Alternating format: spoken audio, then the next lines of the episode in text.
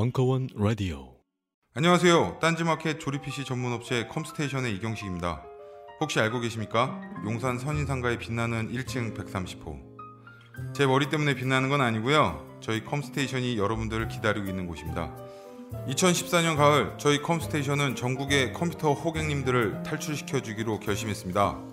더 이상 용산에서 어리버리하게 돌아다니지 않아도 될 우리 딴지스를 위해 신뢰와 정직함으로 컴스테이션이 선인상가 1층 130호에서 여러분들을 기다리고 있겠습니다. 친절함이 무엇인지 경험해보고 싶으신 분들은 주저하지 마시고 놀러오세요. 마음을 담아 설명드리겠습니다. 전국의 딴지스들이 엄지손가락을 치켜세울 때까지 최선을 다하겠습니다. 지금 당장 궁금하시거나 나오시기 부끄러우신 분들을 위해 휴대전화도 개방해놓겠습니다. 011-892-5568번 전화 주십시오. 고맙습니다. 컴스테이션은 조용한 형제들과 함께합니다.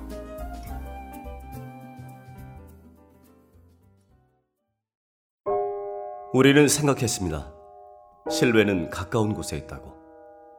우리가 파는 것은 음료 몇 잔일지 모르지만 거기에 담겨있는 것이 정직함이라면 세상은 보다 건강해질 것입니다. 그래서 아낌없이 담았습니다. 평산네이처, 아로니아, 진. 지금 딴지 마켓에서 구입하십시오. 잠시만. 안녕하세요. 저는 바다니 가득의 성재훈입니다. 보통 오뎅, 맛살, 핫바 등 다양한 이름의 어묵을 간식으로, 때로는 반찬으로 많이 드시는데요. 그게 대부분 밀가루로 만들어졌고 기름에 튀기기 때문에 칼로리가 높아지더라고요. 그래서 저희는 어육 함량이 높으면서 기름에 튀기지도 않는 맛과 건강을 생각한 그런 어묵 한번 만들어 보고 싶었습니다. 그런데 이렇게 만들다 보니 팔아도 남는 게 없더라고요. 여러분, 저희가 정직하게 만든 어묵을 딴지 마켓에서 계속 판매할 수 있게 많은 관심 부탁드립니다. 정성을 담아 쪄서 만든 어묵 감아 먹고 여러분의 관심이 필요한 정직한 먹거리입니다.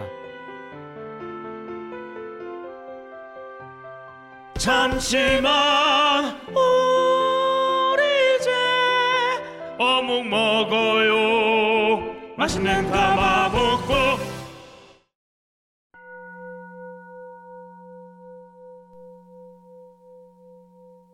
강신주의 해탈 프로젝트.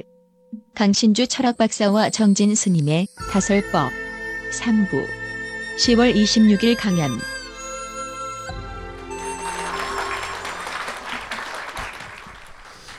이제 도망가실 분들은 다 도망가시고 다 배신자들이에요. 보면은 옛날에 다 상담할 때는 새벽 4시까지 그리 계셨던 분들이 이제는 슬슬 도망가고 있어요. 이제는 예. 참 그 세상이 재밌죠. 어떤 사람들은 막 고민을 얘기하고 어떤 사람은 고민을 듣고, 고민 듣는 사람들은 고민이 다 해결된 사람들은 아니에요, 절대. 근데 왜 그 사람들, 저도 그렇지만 많은 사람들이 그렇게 고민을 듣고 이러냐 하면 많이 배워요. 이제 정진 스님도 여기 이렇게 설법하고 이러는 기간이 아마 저희 스님이 수행하는 기간이다라는 그런 생각이 들고, 불교에서 제일 중요한 게 주인이 되거나 제대로 이제 자기 삶을 영위하려면 방법으로 6가지 방법이 있거든요. 그거를 보통 6바라밀이라고 그래요. 6바라밀. 바라밀이라는 말은 산스크리트어를 번역한 건데, 파라미타라는 말. 내가 가고자 하는 어떤 방향으로 건너간다. 건너가는 방법이겠죠. 6가지 바라밀이. 제일 첫 번째가 보시예요. 보시. 보시 아시죠? 보시. 무언가 자기 거를 주는 거. 주는 게 보시거든요. 왜 이게 처음이라고 강조했을까라고 그러면, 보시는 항상 보면 자신이 소중한 걸 줘야 보시죠. 집에 옷이 많은데 옷을 처분하기도 힘드니 갑자기 뭐 수혜가 났다. 그중에서 이걸 처분해요. 뭐 이렇게 주는 걸 보시라고 그러진 않아요. 가장 소중한 걸 주는 거죠. 그래서 주기가 힘든 거고, 가장 소중한 걸 준 사람은 알아요. 자기가 집착이 없다라는 걸. 그러니까 진짜 보시하는 분들은 남편이 제일 좋아하는 바바리 코트를 확 주는 거죠. 무슨 말인지 알죠? 진짜 소중한 걸 주는 거예요. 자기만은 알죠. 자기만 알아요. 그렇게 되다 보면 자비라는 게 뭔지를 행하게 되는 사람이 되니, 보시라는 게 제일 중요한 수단이다라고 이렇게 얘기를 하는 거예요. 여섯 바람일 중에 뭐 나머지는 뭐 욕망을 참고 뭐 이런 것들이 있는데 진짜 중요한 건 보시죠. 사실 보시를 하기 위해 욕망도 참는 거죠. 그리고 누군가한테 기꺼이 아까도 얘기했지만 사랑한다라는 것의 가치를 알 때 그 사람은 이제 멋있어지는 거죠. 한마디로 말해서 연연 안 하고. 뭐 그런 생각이 들고요. 이제 스님이 통도사서부터 멀리까지 여기 오셨을 땐 자기 시간, 자기 힘, 자기 에너지 그리고 낯서실 거예요. 사찰은 기본적으로 불교 교리를 알고 있는 사람들이 상담을 해요. 그러니까 스님들이 편해요. 왜냐하면 기본적으로 이기고 들어가는 거예요. 근데 여기는 그냥 갑자기 무슨 특공대가 낙하산으로 투여되듯이 벙커에 갑자기 오신 거예요. 이거 가지시고 요거 들고 이게 굉장히 단호한 거고. 또 사찰의 용어와 여기 벙커에서 우리가 쓰고 있는 용어의 갭은 꽤 있고 좀 이제 오늘은 사실은 좀 이것저것 힘든 서로 근데 그 정성이라는 거는 스님께서 여기 그 오셨을 때 어떤 각오로 오셨을까 그런 생각을 해보면 무겁죠. 질투도 많이 받으실 수 있어요. 그 저는 존경하는 분을 스님이라고 그러고 그냥 보통 식별대기로 머리 깎으면 중이라고 부르거든요. 보통 중들은 유명해지려고 그래요. 막 이런 정도예요. 근데 스님은 그런 분은 아니니까. 그리고 사실 참 힘든 거고 질투도 많이 받으실 수 있죠. 팟캐스트에 나와가지고 그쵸? 막 질투도 할 수도 있고 막 이럴고 막 오만 가지 일들이 벌어질 수도 있는데도 기꺼이 제가 막 꼬셨어요. 그 안에 있어서 뭐 하냐고. 예? 자고로 자비도 행하지 못하는 게 어떻게 스님을 자처하겠냐고. 그건 중이지. 중이라 하면 직업을 얘기하는 거야. 직업. 중. 스님이라 함은 우리가 존경을 불교에서 삼보라고 그러죠. 불법승, 부처랑 불교의 가르침과 스님을 존경해야 된다. 스님을 존경하는 이유는요. 불법을 가슴에 품고 있기 때문에 존경하는 거예요. 불법이라 함은 자비일 거예요. 타인을 아끼고 사랑하고. 이게 있기 때문에 우리는 스님을 존경하는 거죠. 옷을 입었다고 존경할 필요는 없는 것 같고.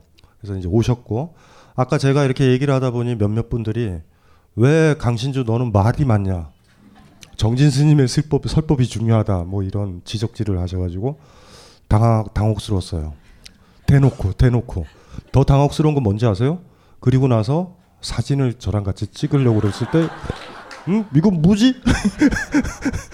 입닥치 비주얼이 좋은가요? 제가 말하지 말고 비주얼만 좋나? 모르겠어요. 자 이제 마지막 이제 끝까지 이제 지금 이제 하나를 더 하시고 아까도 얘기했죠. 스님이 저를 부르실 거예요. 제가 들어가 있으면 그러면 저랑 스님이랑 같이서 스님이 대답을 못 하시는 것들이 꽤 있으실 거예요. 왜냐하면 통도사 안에 계셨잖아요. 그러니까 사실 여기에 나오는 과정이 스님이 우리랑 충분히 친근해지고 우리가 고뇌를 얘기하는 이야기들에 친숙하시면 더 잘 능숙하게 아실 것들도 있으세요. 많이. 제가 이슬람에 가서 다 상담을 한다고 생각해 보세요. 지금 이슬람에서 제 최고의 문제가 뭐 그런 거잖아요. 예를 들면 여자는 운전하면 안 된단 말이에요. 사우디아라비아 대표 속에 운전하면 안 돼요. 여자는. 그러니까 사우디아라비아에서 요새 저항이 여자의 저항이 뭔지 아시죠? 밤에 몰래 운전해서 유튜브로 찍어서 올리는 거예요. 그러니까 납득이 안 되시죠? 근데 이제 거기 가서 제가 그분들이랑 상담을 한다. 근데 그분의 그런 풍습을 모르면 약간의 그 갭들이 있는 거니까 우리 정진 스님도 보살행을 피듯이 여러분들도 보살행을 가지고서 정진 스님을 잘 맞이해 주셔서 정진 스님을 사찰로 쫓아내는 내가 다시는 통도사를 떠나면 머리를 기른다 뭐 이런 각오를 다지게 하면 안 되고 따뜻하게 서로서로 그래도 출가하셔서 계속 공부하시고 수행하시고 많은 사람들, 청소년들 만나고 얘기하고 도움되시고 뭐 이렇게 지내오셨으니까 똑같아요. 우리는 지금 자리가 이제 교통편 때문에 많이 떠나셨잖아요. 지금 안 떠난 것처럼 박수를 치셔야 되니까 이제부터는 떠나면 안 돼요. 박수를 강도를 약 3배 정도를 격렬하게 치시면 정진 스님이 이제 나오실 거예요. 하나, 둘, 셋.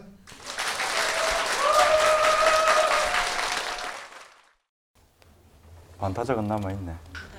예. 팅을 계기로 만났던 분도 결국 늘 사랑하지 않았, 사랑하지 않는다며 떠나버렸고요. 떠난 사람이 그립지 않았기에 떠나고 나서는 그 사람에게 호감이 있을 뿐 사랑한 건 아니었다는 것을 뒤늦게 알았습니다. 그 경험이 일정적인 사람이 사랑도 하고 탱고도 추는 것인지 그 반대는 아닌 게 아닐까 하는 생각이 들었습니다. 사랑을 하려고 노력하고 탱고를 추려고 노력했다고 해서 열정적인 사람이 되는 게 아니라면 어떻게 해야 열정적인 사람이 될 수 있는지 답이 나오지 않았기에 일단 벙커 미팅에 나가는 것을 그만두었습니다. 이런 마음가짐으로 미팅에 나가는 것은 상대에게도 저 자신에게도 좋을 게 없다는 생각이 들었기 때문입니다. 너무 의기소침해하지 마세요. 여러분이 가지고 있는 열정과 여러분이 가지고 있는 그 지식의 방대함이라든지 이런 것은 남들이 아무도 몰라요. 문제는 자기 자신도 모른다는 거 있거든요. 근데 자기 자신은 모르는 것을 모르는 게 모르는 거예요. 자기 자신은 알고 있다는 것을 알 수 있다는 거예요. 난 당신을 몰라요. 그죠? 근데 당신이 어떤 결정을 내릴 때 주춤하지 말라는 거예요. 어차피 길은 둘 중에 하나거든. 하든 안 하든 이쪽이든 저쪽이든 딱 내리고 나는 순간 하나는 저절로 소멸돼 버립니다. 그래서 모른다는 겁니다. 모르기 때문에 결정을 내려야지 그때부터 알아지는 거예요. 열정이 없다고 생각하는 게 아니고 내가 열정적이라고 생각하는 순간 열정은 그때 벌써 생기는 겁니다. 한 발 더 나아갈 수 있는 거죠. 그죠? 그렇게 만들어지는 거예요. 그래서 내가 열정이 없음을 탓할 필요가 없고요. 나는 열정적이라고 생각하는 순간 열정이 돼버리는 거예요. 그때가. 내가 춤추면서 저 여자분을 리드할 수 없다고 생각하지 않는 게 아니고 내가 리드하면은 그때부터 리드가 되는 겁니다. 그죠? 주춤거리는 순간 아무것도 얻을 수 있는 건 없어요. 맞는겨? 봐요. 네라고 대답하잖아요. 적극적인 대답만 하면 됩니다. 키가 얼마입니까? 두 분 다 그럼. 예. 저렇게 대답하는 거예요. 남들이 요구하는 대답에 대해서 사실만 던져주면 돼요. 판단은 내 몫이거든요. 그죠? 질문 한번 해보세요. 예, 예. 말씀해보세요.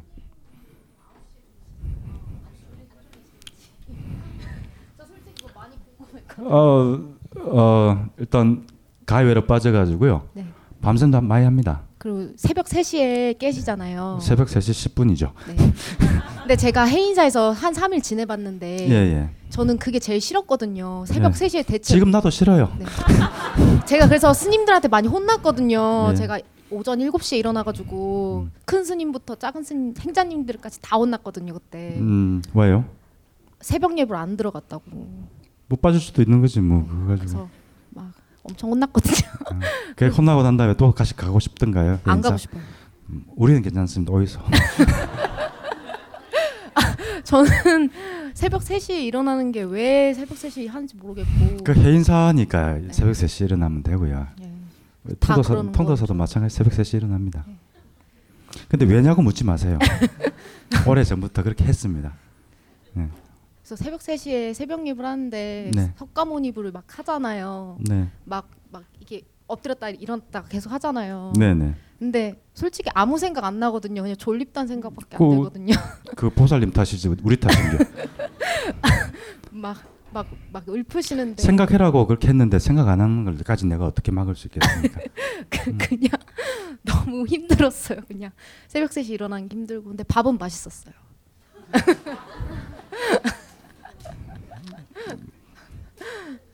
다들 인내심도 좋으십니다.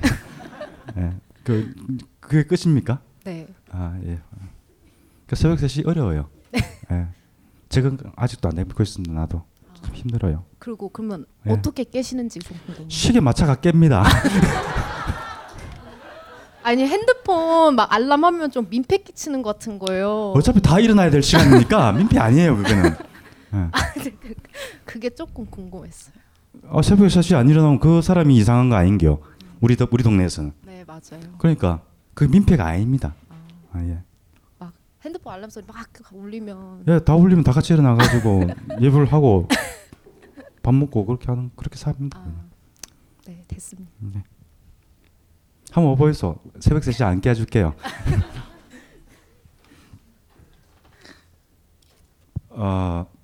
제가 여러분한테 드리고 싶은 말씀은 이렇게 재지 마세요. 사고는 재는 게 아니거든요.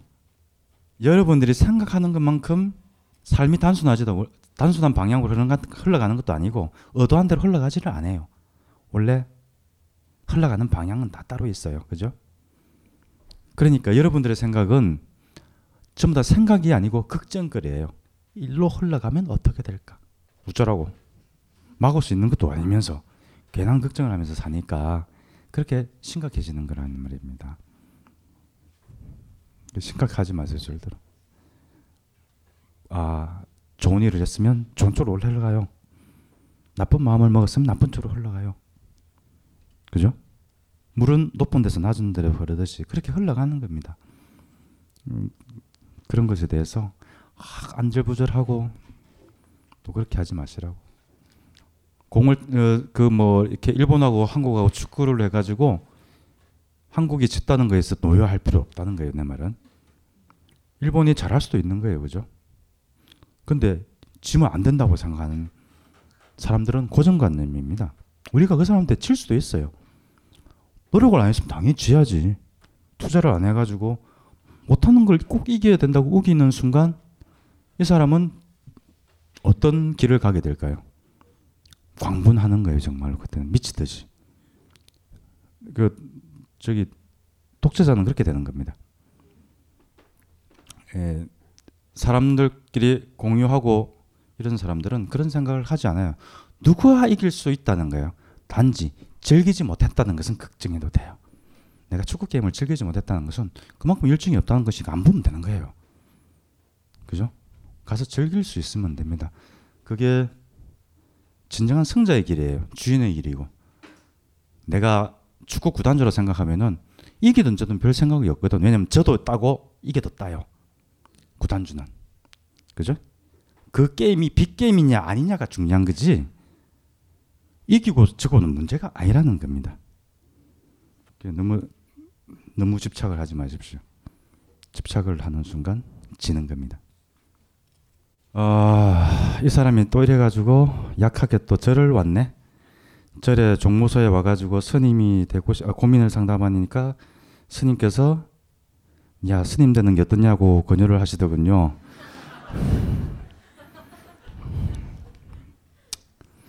조금 더 읽어볼게요. 하루 동안 고민 끝에 깨달음을 얻거나 해탈하고 싶은 열정도 없고 중생을 구제하고 싶은 열정도 없는 나 같은 인간이 스님이 되어봤자 영혼 없는 연불, 영혼 없는 108배를 하다가 끝날 것 같았습니다. 그러고 보면 열정적이지도 않고 욕망이 없는 것 같은 스님조차도 종교적인 열정이 없으면 안 되겠구나. 저같이 열정 없는 인간은 스님조차 될 수가 없겠구나 싶었습니다. 사실은 안 그렇습니다. 이래기 같은 사실은 고민을 얘기하러 스님한테 고민을 얘기했는데 스님께서 이제 그냥 사주나 보여주시는 게 낫지 무슨 스님 되라고 하시는 겨. 그리고 종교적 열정이 없어서 스님 될 수 있고요. 108배 못해서 스님 됩니다. 밥만 잘 먹어도 스님 돼요. 그리고 새벽 3시에 못 일어나도 스님 되고요. 그거하고는 전혀 상관이 없어요. 공부 못해도 스님 되고요. 공부 잘해도 스님 돼요. 못생겨도 스님 되고요. 잘생겨도 스님 돼요. 그러니까 그거하고는 전혀 상관이 없습니다. 어떤 조건에 따라서 움직이는 관계는 아니에요. 이분이 없었던 것은 스님도 팔자가 아니기 때문에 스님이 안 된 겁니다. 그 친구들에게 상담을 했더니 그냥 제가 게을러서 그렇다더군요. 어쩌면 그 말이 맞을지도 모르겠습니다. 그렇다면 돈 욕심도 명예욕도 갖고 싶은 것도 하고 싶은 것도 거의 없고 정확하게 갖고 싶지 않다기보다는 못 가진 것을 알고 포기해버린 저 같은 사람이 어떻게 해야 부지런해질 수 있을까요? 라고 질문을 바꿔야만 하겠지요. 이분은 이제 스스로 답은 찾으셨어요. 근데 확신을 든지 못 하시는 거죠. 내가 부지런하면은 되는가? 부지런하면 잘 되지는 않습니다. 부지런하다고 뭐가 다 되겠습니까, 그죠? 정확하게 알고 잘하면 되거든요. 그러니까 일 잘하시는 분들은 그냥 잘해요, 그냥 포인트만 딱 가지고 들어가지 부지런하게 왔다리 갔다리 하지 않습니다. 못하는 사람들이 바쁘지. 한마디만 하면 될 걸 가지고 뭐 그게 이것 따지고 저것 따지고 막 이야기 따진다고요? 일 안 됩니다. 팀을 다 망쳐버려요. 그러니까 부지런하실 필요는 없고요. 무엇을 할 것인가를 정확하게 꿰뚫는 눈을 가졌으면 됩니다.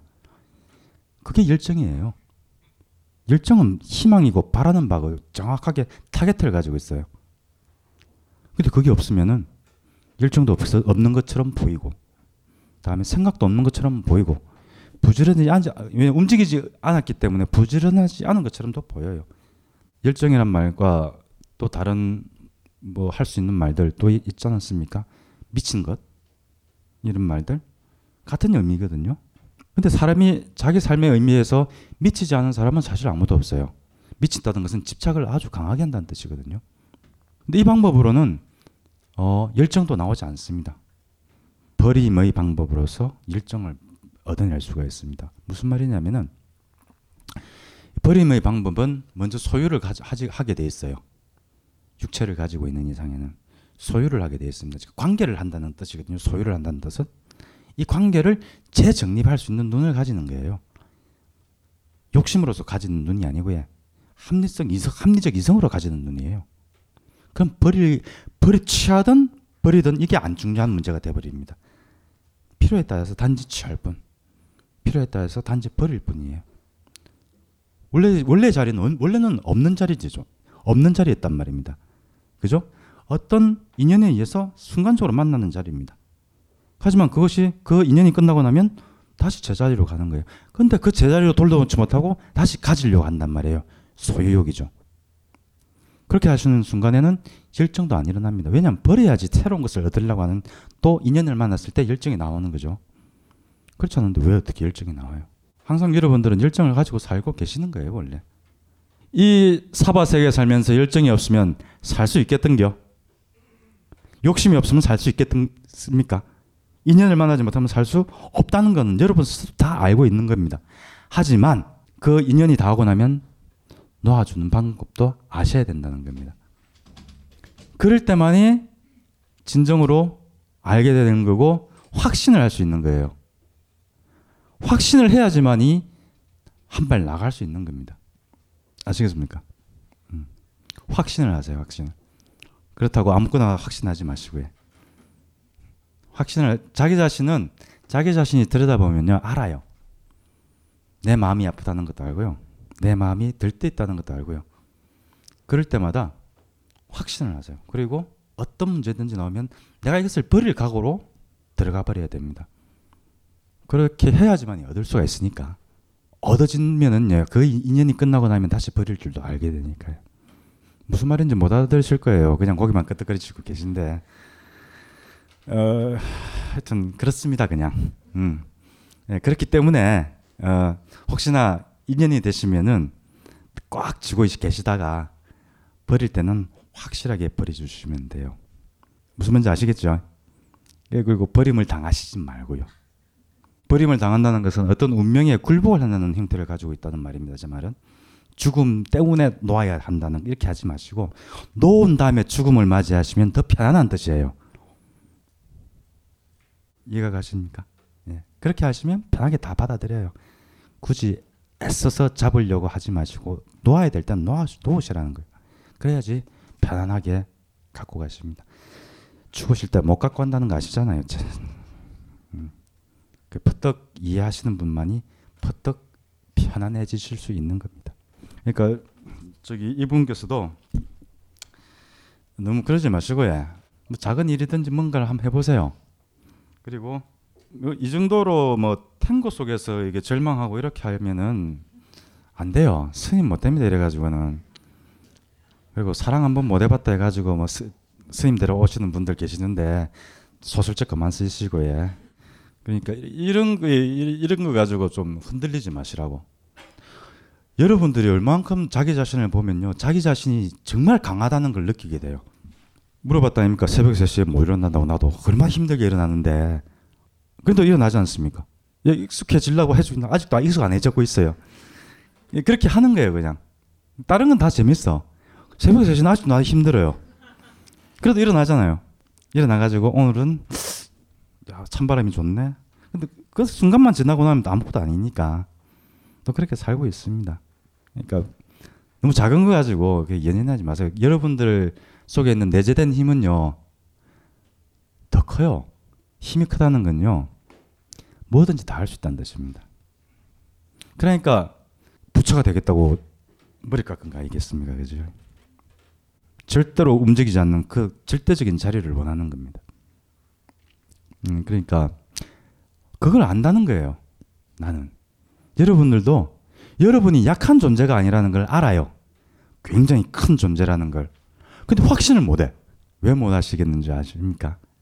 그 요만한 걱정 때문에 그러는 거라. 내 밑에 손톱, 내 손톱 밑에 있는 가시는요, 뽑아버리면 끝나는 거예요. 보는 순간, 알아차리는 순간 없어져 버려, 근심 걱정은. 그렇게 보십시오. 그렇게 하시면은 여러분의 이 자리에 앉아 있는 열정이, 열정의 시간들이 아깝지 않으실 겁니다. 궁둥이도 많이 아프실 건데 그래도 대단하게 앉아 있는 거 보니까 그만큼 바라는 바가 크다는 뜻도 반증하는 거 아니겠습니까? 그죠? 그러니까 여러분 자신만 바라보시면은 내 자신이 얼만큼 대단한 사람인지, 얼만큼 위대한지를 알게 됩니다. 그걸 발견하세요. 그러시면은 뭐 굳이 여기 안 오셔도 돼요. 이상입니다. 저희 강신주 박사님 나와주시겠습니까? 이 파란색은 쉽게 만들 수 없습니다. 너무 진하지도 너무 흐리지도 않아야 합니다. 화학 염료나 약품 처리 없이도 그 빛깔을 잃지 않고 세균과 냄새에 오염되지도 않아야 합니다. 그래서 눈으로 볼 때보다 피부에 닿을 때 더 편안하게 느껴지는 그런 색. 국산 쪽만을 사용하여 텐셀 섬이 한 가닥씩 물들여야 나오는 자연 그대로의 색. 바로 자연과 우리가 추구하는 색입니다.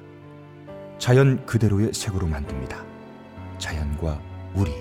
광고로는 다 보여드리지 못하는 쪽빛의 아름다움을 딴지 마켓에서 감상해보세요. 베개 커버와 매트, 쪽염색 셔츠까지 자연과 우리가 피부를 생각하며 만든 제품들을 지금 딴지 마켓에서 확인해보세요. 영감 왜 불러? 뒤뜰에 닫아놓은 단감 한강줄일 보았나? 보았지. 어째서? 이 몸이 늙어서 몸보신 하려고. 야, 이 영감탱이야. 아유, 그거 딴지 마켓에다가 팔려고 내놓은 건데 그걸 왜 먹었어? 응?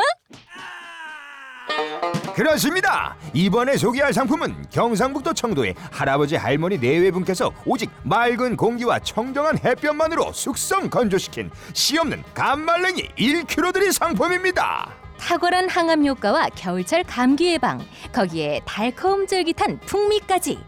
청도의 감말랭이 장인내외께서 하루 오직 10kg만을 생산하는 진정한 웰빙 식품을 백화점 판매가의 절반값으로 오직 딴지마켓에서만 만나보실 수 있습니다. 황가루 따위 섞지 않는 100% 간의 수공업 울트라 웰빙 먹거리 청도 순결한 감말랭이. 지금 바로 딴지마켓에서 만나보세요. 연말연시 선물용으로도 좋습니다. 요즘 나는 책 추천을 하지 않는다. 그래도 이 책은 추천하지 않을 수 없다. 나는 딴지일보 읽은 척 매뉴얼의 애독자였으니까. 이웃 시민. 고전은 직접 반려들어 읽는 게 가장 좋다. 그게 여의치 않으면 너브리의 읽은 척 매뉴얼을 읽어라. 읽은 척 매뉴얼은 고전들의 뒤틀린 소개이자 색다른 비평일 뿐만 아니라 그 자체로 고전과 맞먹는 유사 고전이다. 고종석. 그는 딴지일보 역사를 통틀어 가장 딴지적 글쟁이다. 김어준. 고전이 얼마나 재밌는가를 은하계에서 가장 재밌게 설명하는 책. 딴지 편집장 너브리의 고전문학 읽은 척 매뉴얼. 아직 고전을 모르는 분들께, 그리고 이미 고전을 알고 있는 분들께도 강력 추천합니다. 지금 바로 전국 서점에서 만나보세요. 딴지 마켓에서 구입하는 분께는 저자 사인본을 배송해드립니다. 그 마지막에 마칠 때는 그 이렇게 목탁을 치고 이렇게 하는 게 있는데요. 그래서 처음에 시작할 때 좀 어색했지만은 그건 다음 기회로 미루도록 할게요. 그리고 아까부터 자기 물건도 아닌데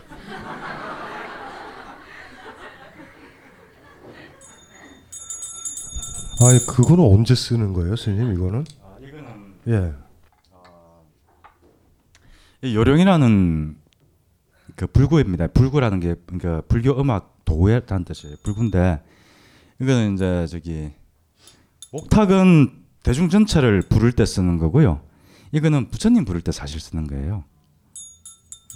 또 내지는 영가를 부를 때 쓰는 거예요. 이 어떤 의미를 가지고 있느냐면은 부처님 이제 우리 불교에서 지옥을 철이라고 표현하고 있습니다. 철위상간. 지옥이 철로 둘러싸여 있고요. 밑에서 불이 올라오고 아래에서 불이 올라오고 그래가지고 수많은 지옥 중생들이 거기에 살고 있지만은 서로 겹치지 아니하고 죽을 만큼 고통이 끝까지 지속되는 그 고통의 이제 아주 극대화죠, 그죠? 그걸 표현하고 있는데 그걸 깨트리는 것을 이렇게 하면 결국은 깨지겠죠, 이 언젠가는, 그죠? 그래서 종을 치는 이유가 그 때문입니다. 그러니까 철아 깨져라라고 치는 거예요. 철이 깨지고 나면은 지옥에 있는 중생들이 해방이 되는 겁니다. 그건 나쁜 놈들이 다 튀어나오는 건가요? 오해가 여기에서 생겼는데요. 영화를 많이 보셔서 그렇죠. 이게 무슨 영화가 그렇게 지옥에서 튀어나오는 영화가 있었겠죠. 그 지옥문이 열린다 해가지고 지옥에 있는 사탄들이 뛰어나오는 게 아니에요. 지옥문이 깨지는 순간요, 그 사람들이 다 지옥에서 해방이 돼가지고 그 업이 다 없어지는 거예요. 더 이상은 이야기 안 하겠습니다. 나머지는 저기 네이버 봐가지고 알아서 불경 공부하겠습니다. 하여튼 방향은 그렇습니다. 아, 스님 네. 이제 좀 앉아서 조금 좀 쉬시죠. 네, 네, 잠깐 하고 이제 저 여러분들이 마이크가 있죠 앞에. 네. 손 먼저 드신 분, 예, 하나 안 하셨어요? 안 하셨다잖아요. 왜 하다 마세요?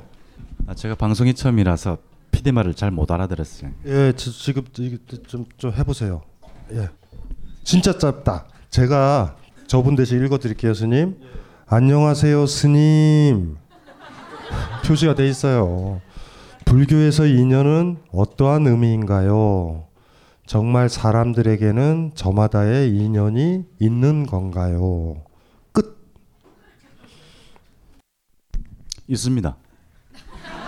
자, 이걸로 유사일의 최고의 설법을 마치고 있으시다잖아요. 끝. 자, 질문하실 분이요? 예. 마이크를 주세요. 예, 편하게 이제. 그냥 말하면 되죠. 네. 불구 대천의 원수가 외부에 있으면 싸우기가 괜찮잖아요. 그런데 그런 적이 가족 안에 있어서 그 가족은 물론이고 그 외에 가족과의 관계를 설정하기가 너무 어렵습니다. 그래서 뭐 스님 말씀하시는 걸 들어보니 집착을 끊어야 된다고 하니까 그럼 이번 기회에 좀 끊고 사실은 끊고 살았죠. 많이 오랫동안. 어떻게 해석하셨어요? 네? 끊는다는 뜻을 어떻게 해석을 하셨습니까? 마음을 안 주는 거? 제 말 뜻은 그런 뜻은 아닙니다. 끊는다는 것은요, 마음을 안 준다는 뜻이 아니에요. 관계를 바꾼다는 뜻이에요. 여러분들이 두려워하는 것은 고통이란 말이에요. 그죠? 관계가 안 좋기 때문에 아픈 거야. 그죠? 그럼 관계가 좋으면은 안 아플까요? 대답해 보세요. 그렇게 생각돼요. 관계가 좋아도 아플 때가 있잖아요. 물론 그렇겠지만. 그치, 그죠? 그죠? 아니 좀 스님 좀 말을 좀 하게 해주세요. 예. 아, 미안합니다. 다 예, 예. 좀 얘기를 좀 해보세요. 아니 왜 이렇게 저 화를 내세요? 자비하신이신데 무자비하게. 예. 얘기를 좀 구체적으로 좀 해보시고요. 여기 중요한 건 그 가족 중에 그 누가 누구인지도 좀 얘기를 하시면서 얘기를 해보셔야 되거든요. 더 구체적으로. 네. 미자리 언니가 와 있으면 안 되는데. 저기 미안한데요. 네. 미안합니다. 네. 계속하세요. 아, 가족 중에 제가 아까 처음에 말했던 원수는 철천지 원수는 오빠죠. 그 피를 나는 오빠인데. 오빠인데요. 예, 예. 오빠인데. 오빠가 왜 원수가 됐어요? 이렇게 말씀드리면 거의 대부분 여러분들께서 뭐 상상을 하실 수 있는 그런 상황이거든요. 그러니까 제가 되게 오랫동안 상담도 받고 예. 많이 좋아진 상태인데도 불구하고 이렇게 말을 끊으려고 하면 예, 예. 감정이 올라오는 걸 보면 여전히 치유가 많이 되는 것 같진 않아요. 그런데 어쨌든 예, 무슨 말인지 알겠습니다. 예, 예. 더 하시고 싶은 말씀 있으신가요? 그래서 어쨌든 세상을 살아가면서 자유롭고 행복하게 살아 맞는 거잖아요. 그런데 그렇게 되기가 쉽지가 않아요. 안 쉽죠, 당연히. 예. 편안해지고 싶으십니까 이제는? 네. 아, 그 고통이 언제까지 지속될 거라고 저는 굉장히 오래 갈 것 같아요. 그 아픔은요. 왜냐하면 기억은 지워지지 않기 때문에 그래요. 근데 이거 굉장히 좀 많은 고도의 내공을 요구합니다. 예? 내가 있지 않습니까? 만일에 나라는 사람이 그것마저도 용서할 수 있는 인간이라면은 그 정도로 훌륭한 자비심을 가졌다면은 용서가 되겠는겨? 저는 그렇게 큰 그릇이 아니에요. 아니요, 생각을 한번 해보세요.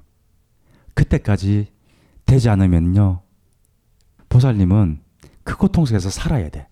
용서가 안 되면 그 고통 속에서 살아야 된다는 필연적 구조를 가지고 있어요. 거기는 무슨 말이냐면은 그 사람을 용서하지 못하면요, 보살님은 거기서 헤어날 수가 나올 수 있는 방법이 없습니다.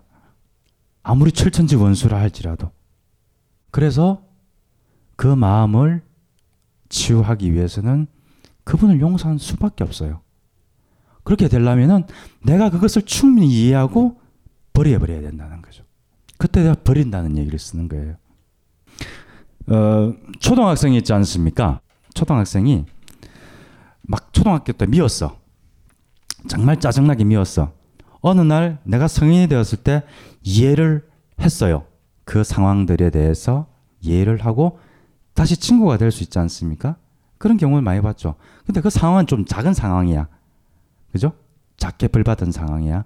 근데 크게 벌받은 상황, 만일에 누군가를 내 가족을 죽였다든지 나에게 어떤 신체적 가해를 했다손 치더라도 거기에서 처음부터 마음이 없었다면은 별 문제는 되지 않아요. 근데 상처를 받은 이상에는 문제는 돼버린 거예요. 그렇다면은 내가 그것을 용서하지 않는 이상에는 나는 그 상처로부터 헤어날 길이 없다는 겁니다. 무슨 말인지 아시겠습니까? 근데 스님 용서를 못 하겠대잖아요. 그러면 내만 아픈 거라 어떻게 하겠는겨? 벗어나고 싶다고 했잖아요. 뭐 거기서 빠져나올 수 있는 길은 없어요. 외통수에 걸린 건데 어쩌란 말이에요. 근데 그걸 치유할 수 있는 유일한 방법은 스스로 용서를 해주는 것밖에 없습니다. 아이고 인간아 라고 하든지 다른 길은 사실 없어요. 스님 뭐 그게 무슨 대답이에요. 그 이상하잖아요. 용서하기 힘들다는데 자꾸 그러시면 어떡해요. 당사자가 용서를 할 수밖에 없으니까. 그 때린 놈보다는 맞은 놈이 편하게 잘 수 있거든요. 그죠? 때린 놈보다 맞은 놈이 속 편하게 자요. 그 맞은 놈 같은 경우에는 용서하면 돼. 아이고 그럼 끝나요. 때린 놈이 편안히 자면요? 때린 놈은 절대 편하게 못 잡니다. 이상한 것 같아요. 조금 스님. 이제 작가 마이크 놓으시고요. 제가 좀 보면 오빠랑은 지금 살고 있어요? 같이 떨어져 있어요? 오빠는 어디 있어요? 자기네 집에 살고 있죠. 결혼해서? 네. 잘 살고 있어요? 오빠는 자주 봐요? 아니요. 안 봐요? 오빠를 그래도 이렇게 만날 때가 있을 거 아니에요? 어느 때 명절 때나 뭐? 아니요, 안 봐요. 안 보고? 네. 안 와요? 아니 본인이 안 가나요? 제가 안 가죠. 그래서 아버님 어머님 중심으로 오빠는 오고? 네? 오빠는 오죠? 네. 본인은 안 가고? 네. 그 다음에 저 언니는 저기 부모님 어떤 일일 때나 그럴 때 언니는 가나요? 언니도 안 가나요? 저만 안 가는 거죠. 본인은 안 가고? 근데 그게 왜 힘들죠? 안 가서 안 보면 되잖아요. 그러니까 그래 좋은 지적을 하셨어요. 그 제 마음속에 그들의 서클에 들어가고 싶다, 다시 인정받고 싶다, 사랑받고 싶다라고 느끼는 것 같아요. 근데 참 어린아이 같은 거죠. 그러니까 그 가족한테 네. 이런 상황이지만 정말 콩가루 집안이지만 그럼에도 불구하고 내가 그들로부터 사랑을 받고 인정을 받고 싶다라고 느끼기 때문에 고민이 되는 것 같아요. 그 끊어버리면 되는 거잖아요. 사실 뭐 그냥 그 사람들이 그러든 말든 나는 나대로 살고 있는 거죠. 세탁을 해버리신 것 같은데 갑자기 얘기하시다가 근데 그게 뜻대로 안 된다라는 거죠? 네. 지금 저 결혼하셨나요? 아니요. 사귀는 남자 있어요? 네. 남자를 바꾸어 보면 어떨까요? 좋은 남자로, 더 강한 남자로. 뭐 있는데 제일 좋은 거는 그런 거예요. 그러니까 삶이 이렇게 힘들어질 때 우리가 돌아보고 보는 게 과거이기도 하고요. 삶이 또 힘들어질 때 과거를 보는 건 두 가지 의미예요. 옛날엔 좋았는데 일 수도 있고, 옛날이 일이 나빴는데 지금은 괜찮다일 수도 있고, 옛날이 일이 나빴는데 지금은 괜찮다가 제일 안 좋은 걸 거예요. 옛날이 불행했는데, 그러니까 불행의 행복의 정도가 좀 떨어지게 되면 우울하거든요. 그래서 이제 그 메커니즘에서 본다라고 그러면 지금 성숙하셨죠. 다 자랐고 독립하셨죠. 경제적으로 뭘 그걸 가지고 계시나요? 결혼을 결정한 남자를 소개시키고 싶으신가요? 부모님한테? 결혼식 때는 부모님이 와야 되죠? 그것도 잘 모르겠어요. 그냥 우리들끼리 하는 것도 생각하고 있고요. 근데 그 남자 쪽 부모님들이 왜 부모가 없냐라고 그러면 어떡하실 거예요? 괜찮을 것 같아요. 아니, 그쪽에서 그렇게 요구를 하면.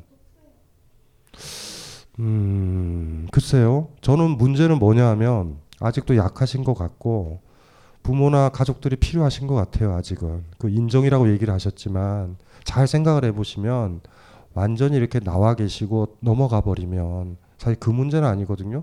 제가 옛날에 강조했잖아요. 불행했던 분들은요 졸라게 노력해서 행복해져야 돼요.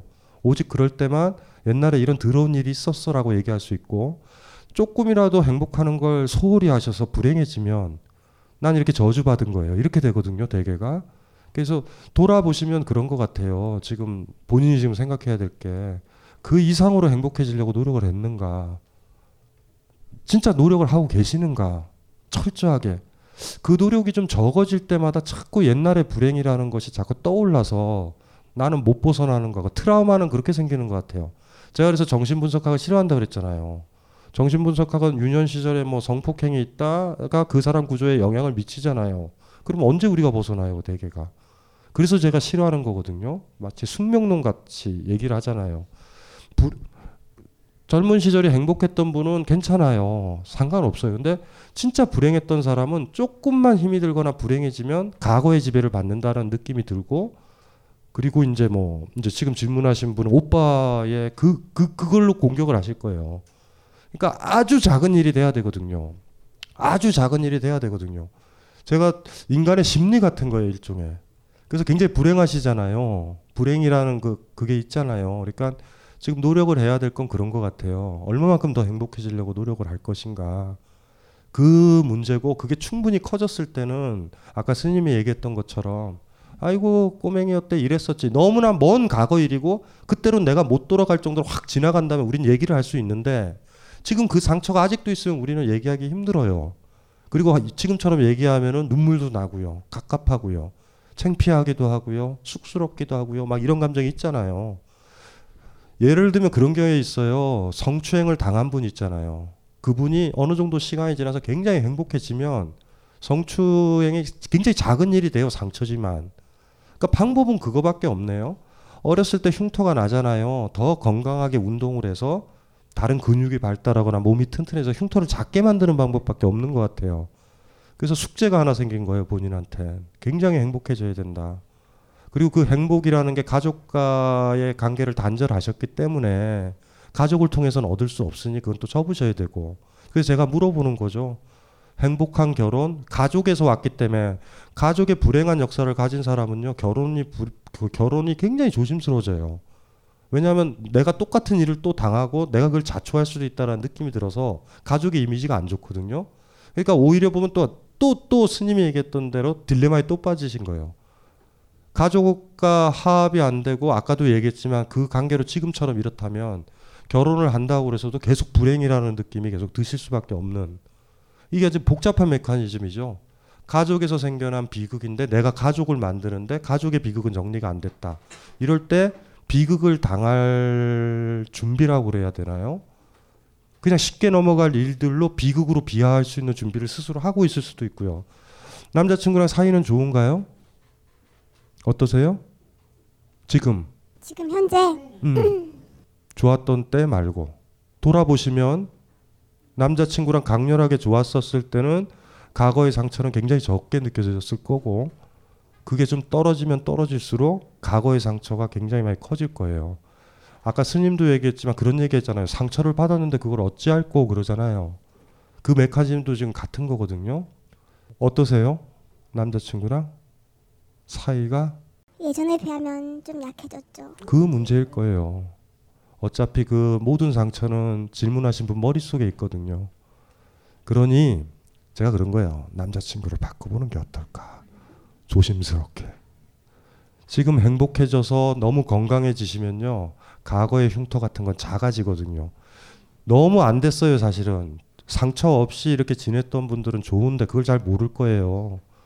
상처가 유년 시절에 있고 그게 각인이 돼버리면 매번 안 좋을 때마다 뒤로 후퇴를 해요. 그리고 그게 또 심각한 게 애까지 넘으면 애한테도 그 고통이 또 전이 돼서 그 불행이 또 전이 되죠. 그럼 막 일이 일파만파 커지죠. 돌아보면요, 지금 질문하신 분의 부모님들이 그리 살아서 오빠한테 그런 영향과 가족관계에 영향을 미쳤다라고 저는 단언해요. 그럼 또 돌아보면 그 아버지 어머니는 왜 그랬을까? 할아버지 할머니의 그거일 수 있어요. 또 올라가요. 불교에서 막 그 악업이라고 그러잖아요. 막 쌓이고. 그런데 그걸 계속 밀고 갈 수는 없고 스스로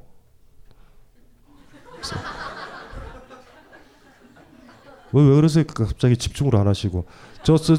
저기 여기 스님한테 아이스 아메리카노 하나 부탁해요. 아이스 아메리카노.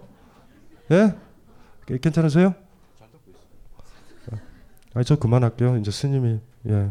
그 이야기의 결론은 똑같아요. 강 박사님은 대체 행복으로서 밀어내라는 거고, 저는 더 큰 사람이 되라는 겁니다. 그렇게 말고는. 근데 대체제는요, 또 시간이 지나면 또 절대적인 방법은 아니라는 겁니다. 인간은 언제든지 불행해질 수도 있고 행복해질 수도 있어요. 그놈만 맨날 바꾼다 해가지고 해결 안 되지 않습니까? 제가 수준이 낮다라는 얘기 하시는 거죠 지금.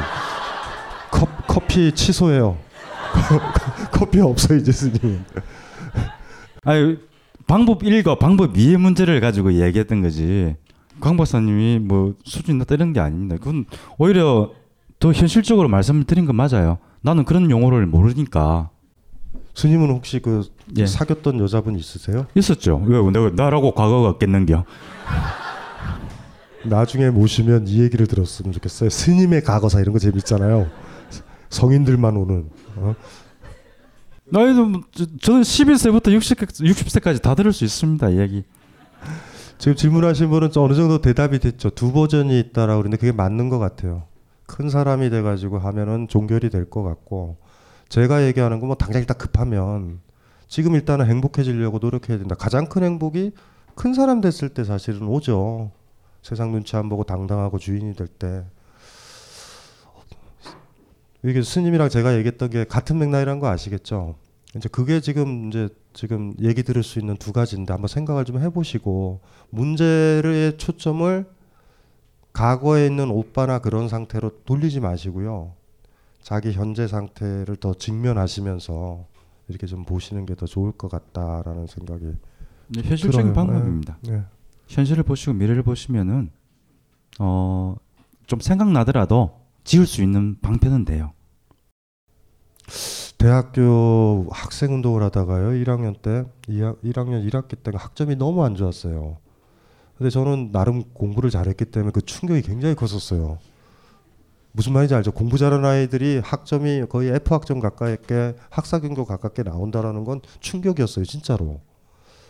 그걸 지우기 위해서, 그걸 받아들이기 위해서 지금도 성적표를 가끔 뽑아보면 지금은 안 그래요. 왜 안 그랬을까라고 생각을 해보면 저는 유명 저자가 됐잖아요. 아름다운 이야기가 돼버린 거예요. 근데 그때 학점 때문에 연연을 해서 방학 동안에 학점 세탁을 하려고 했다던가 하면 저는 계속 겉도는 거예요. 인생이 학기 내내. 뭔지 아시겠죠? 돌아보면은 그래요. 그냥 때때로 힘들 땐 과거에 너무 잡혀있지 말고 앞쪽으로 쭉쭉쭉 나가야 된다. 쭉쭉쭉쭉쭉. 아주 작은 일이 될 때까지. 안 될 것 같은데 어느 순간에는 기적적으로 그게 되죠. 이혼을, 저도 이혼을 했고, 스님도 이혼 아니죠. 처음에 이혼을 했었을 때 아무도 얘기 못해요. 아무한테도. 아직 정리가 안 되면.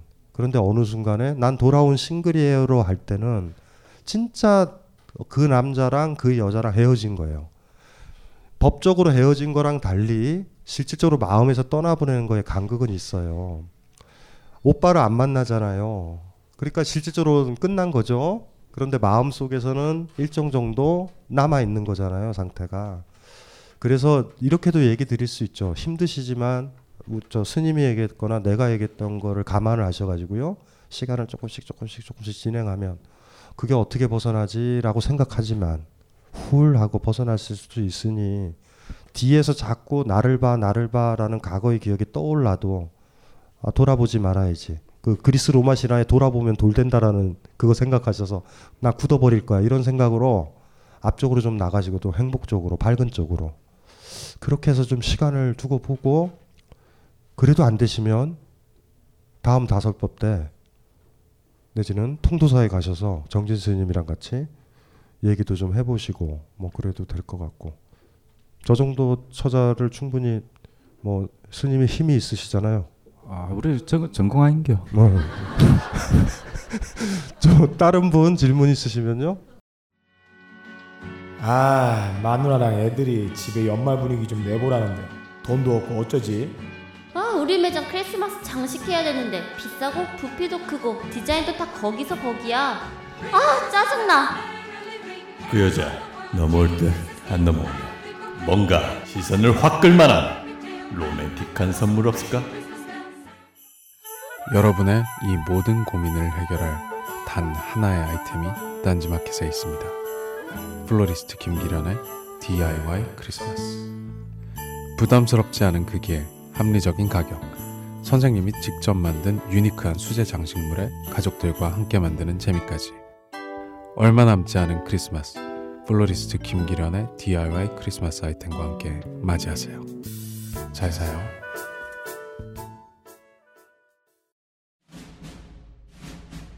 스마트폰의 바이블 벙커원 어플이 대폭 업그레이드 되었습니다. 강좌 및 강의별 결제 기능 탑재. 멤버십 회원이 아니라도 벙커원 동영상들을 골라볼 수 있는 혁신. 바로 확인해보세요. 각종 사회 비리에 처절한 똥침을 날려온 딴지일보가 마켓을 열었습니다. 기자들이 검증해 믿을 수 있는 상품들을 은하계 최저가로 판매하여 명랑한 소비문화 창달에 이바지할 딴지 마켓. 이제 신뢰를 쇼핑하세요. 주소는 market.딴지.com. 안녕하세요. 그 설법 잘 들었습니다. 예, 그 저는 궁금한 게 35살 때 스님 됐다고 들었는데 그 계기가 뭔지 궁금해요. 뭐 어떤 뭐 탁 와서 그렇게 된 건지 아니면 계속 생각하다가 뭐 다 경험해서 이제 스님 바뀌었다 그렇게 된 건지. 그 얘기는 내가 다음에 이야기할게요. 아, 다음. 좀 신비적인 체험을 많이 해가지고 여러분들이 저를 이상하게 볼까 한데 저기 오늘은 여러분들의 얘기를 하는 시간이니까. 그리고 저기 스님들 앞에서 왜 출가하셨는데요? 뭐 이런 거 묻는 게 원래 예상은 아니에요. 아, 그럼 죄송합니다. 예. 몰랐습니다. 예. 아, 뭐 물어보시면 개인적으로 말씀드릴 수가 있는데 이렇게 많은 분들 앞에서 이 얘기를 하면은 오해될 소지도 있고 그래가지고 제가 말씀드리진 않겠습니다. 예, 예, 또 다른 분요? 예. 안녕하세요. 네, 저기 스님한테 한 가지 질문이 있고요. 저기 곽 박사님한테 한 가지 질문이 있는데요. 스님 저기 다른 사람이 저한테 상처를 줬을 때 그걸 용서하라고 하시잖아요. 근데 예. 그 용서의 의미가 예. 그 사람이 그런 상황, 그런 행동을 하거나 그런 말을 하는 거를 예. 그 사람의 마음을 그냥 그럴 수 있다라고 생각을 하라는 것인지 네, 예. 아니면 내가 그 자리에 가서 나도 네. 그런 상황이면은 그렇게밖에 할 수 없었겠다 이렇게 해라고. 아니요. 그런 뜻은 얼러서 얘기하는 게 아니고 가버려서 얘기하는 겁니다. 패버리세요. 네. 똑같이 상처를 똥침을 찔리면 똥침을 찔러라고. 아까 얘기랑 다르잖아요. 아니요. 입장이 다르면요 그렇게 되는 거예요. 저는 제가 입장을 바꾸라고 계속 이야기하는 것은 강한 사람이 되라는 것은요 인식을 바꾸라는 뜻이에요. 갑이 되라는 거예요. 그러면 별 문제가 안 돼요. 그러면 내가 예, 그런 예. 강자로서 네. 그 나한테 상처 준 사람한테 똑같은 상처를 주라는 말씀이세요? 줘도 되고 안 줘도 됩니다. 그건 자기네 선택이에요. 근데 제가 그렇게 상처를 줄 수 없는 사람인 사람들도 있잖아요. 내가 상처를 줄 수 없는 사람은 지금 내가 이야기하고 있지는 않지 않습니까? 그러면 그런 사람한테 받은 상처는 어떻게 용서를 해주라는 거예요? 그것은 용서를 하는 것은 그것을 당연하게 받아들이는 길밖에 없어요. 당연하게. 내가 어릴 경우에는요 할 수 없음이 힘이 없기 때문에 그래서 받아들이라는 거예요. 그것을 치유할 수 있는 방법은 용서밖에 없습니다. 그러나 내가 강자가 되었을 때는 찔러도 돼요. 내가 재판을 할 수 있다는 뜻입니다. 당연히 칩니다. 하지 말라고 제압을 해버리는 게 힘으로서. 만약에요, 저 같은 네. 경우에는 이제 저희 아버지한테 상처를 받은 게 있는데, 예. 이제 그게 이제 저는 나이가 이제 훌쩍 중반으로 왔고, 이제 아버지는 노쇠하셨잖아요. 네. 그래서 저는 몇 년간 안 본 경우가 있어, 몇 해 정도는 안 봤었단 말이에요. 예. 근데 그게 왜냐면은 나의 선택이고 나는 상처받았으니까 그래도 된다고 생각을 했었는데. 조금 시간 지나면 다 해결될 거예요. 그 부분은 아주 쉽게. 제 말 한번 믿어보이소. 그냥 좀 내버려 두라는 말씀이신 거예요. 저기 힘받침은 다 약자가 됩니다. 근데 저거 만약에 그렇게 했을 때 그 노쇠하신 분이 저한테 부양의 책임을 다하라고 오시게 되면 저는 마음이 벌써 동하지 않았음에도 불구하고 그럼 이미 이겼네. 선택을 할 수 있잖아요. 지금 부양을 해도 되고 안 해도 되잖아. 그러면 부양을 안 했을 때 그런 좀 죄책감 이런 거는 그냥 제가 짊어져야 되는 건가요? 부양 꼭 해야 되는겨. 저희들은 부양을 해라고 다 교육을 받았잖아요. 그 도덕교 가서 잘못된 겁니다. 우리 부양 안 해도 살고. 무슨 얘기를 하시는 거예요? 지금 스님이 참 피곤하시죠? 아니요, 피곤하진 않은데 네. 저희 여러분들이 제가 말한 주인이라는 의식은요. 주인은 선택을 할 수가 있어요. 힘으로 선택을 하든 자비로 선택하든 똑같이 제압하는 방식이에요. 그 방식은 우리도 하지 말라는 게 있습니다. 그 부처님 힘으로 눌러버린 거거든요. 그래서 못해요. 그게 제압이란 말이에요. 강제로 안 되는 부분을 억지로 시키는 거예요. 그건 제압이란 말이에요. 근데 자비는 또 다르게 다 쓰는 방편이란 말입니다. 주인만이 할 수 있는 거예요. 부모님이 선택을 당신 보고 해라라고 공을 던져줬잖아. 옛날에는 그렇게 안 했던 분이. 그죠? 그럼 위치가 이미 달라진 거예요. 그 당신이 선택을 하든 제압을 하든 그건 당신 마음이라고. 알아서 하시면 돼요. 이미 게임은 끝났구만. 양쌤이 같이 바꾸면 부양하면 되는 거고 안 받으면 그냥 하면 되는 거고 그거 아니겠습니까? 알겠습니다. 네, 그러면 저한테는 또 무슨 질문을 하시려고? 저는 스님 강신주 박사님 너무 존경하는 분이신데 일단은 제가 또 저기 이제 스님 그 철학책을 계속 읽다가 좀 그 의문이 들었던 게 저는 이제 직장인이거든요. 그러니까 아주 오랫동안 직장인이다 보니까 이제 저도 이제 노예 근성이 있어서 이제 그런 직장을 자꾸 너무 잘하고 싶었던 게 있었는데 이제 그걸 되돌아보니까 이제 그게 아니었다라는 걸 알게 됐어요. 그래서 이제 직장은 돈을 버는 것이고 실제로 이 돈을 벌어서 내가 원하는 쪽에다가 사용을 하겠다라는 그런 마인드를 가지고 오게 됐는데 또 그런 스님님의 철학자 그 말씀을 듣고 난 다음에 또 다른 강의가 가면이었었거든요. 그래서 가면을 써야 할 때와 쓰지 말아야 할 때를 자꾸 혼동해서 이렇게 직장 내에서 스텝이 꼬이는 게 아닌가라는 자꾸 생각이 들어요. 저는 이제 일단은 이 직장 내 다니면서 나를 좋아해 주는 사람 50% 있고 나를 싫어하는 사람 50% 있으면 내가 잘 살고 있다고 생각을 하고 있는데 실제로 그게 너무 강하다 보니까 쟤는 너무 좀 독선적이다라는 이미지가 좀 직장 내에 있는 것 같거든요. 근데 그거를 내가 무시를 하고 직장은 내가 뭐 단지 돈을 벌기 위한 장소이기만 하니까 더 이상 신경 안 쓰겠다라고 하는데 이제 그럼에도 불구하고 또 가면을 써야 할 때가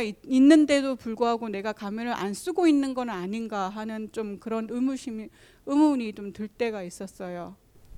그러니까 이제 제가 떠들거나 책 썼거나 강연했던 거를 흉내내서 그래요. 흉내내서 이게 그 비슷하게 맞을까 이래서 이제 문제인데 철학자의 말은 원칙적으로는 다 옳아요.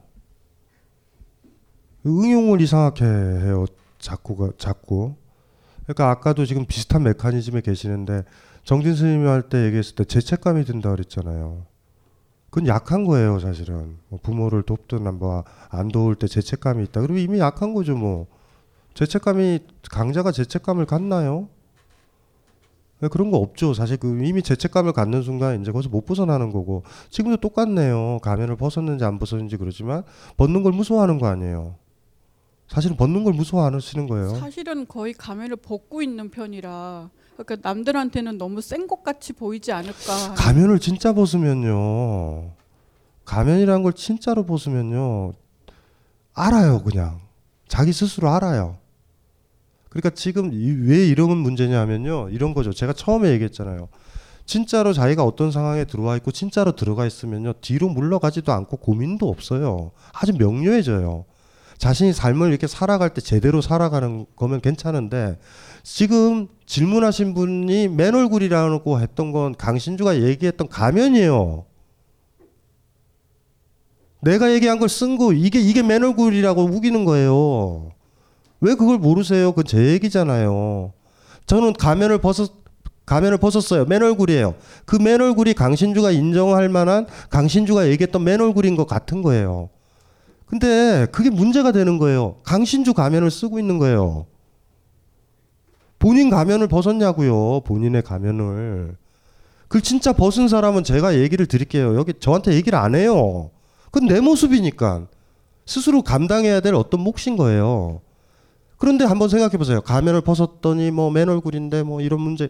그러면 아닌 거예요. 그게 다. 아닌 거예요. 그냥. 잘 생각을 해 보셔야 돼요. 이거는 이 시행착오는 겪으세요. 지금 질문하신 분뿐만 아니라 팟캐스트를 들었거나 이랬던 분들이 제가 얘기했던 거를요. 자기의 맨 얼굴을 하라고 얘기를 한 건데 강신주처럼 해야 맨 얼굴이라고 하면서 묘한 가면을 쓰는 거예요. 무슨 말 제가 무슨 얘기하는지 아시겠죠? 그러니까 저희가 맨 얼굴로 얘기를 해요.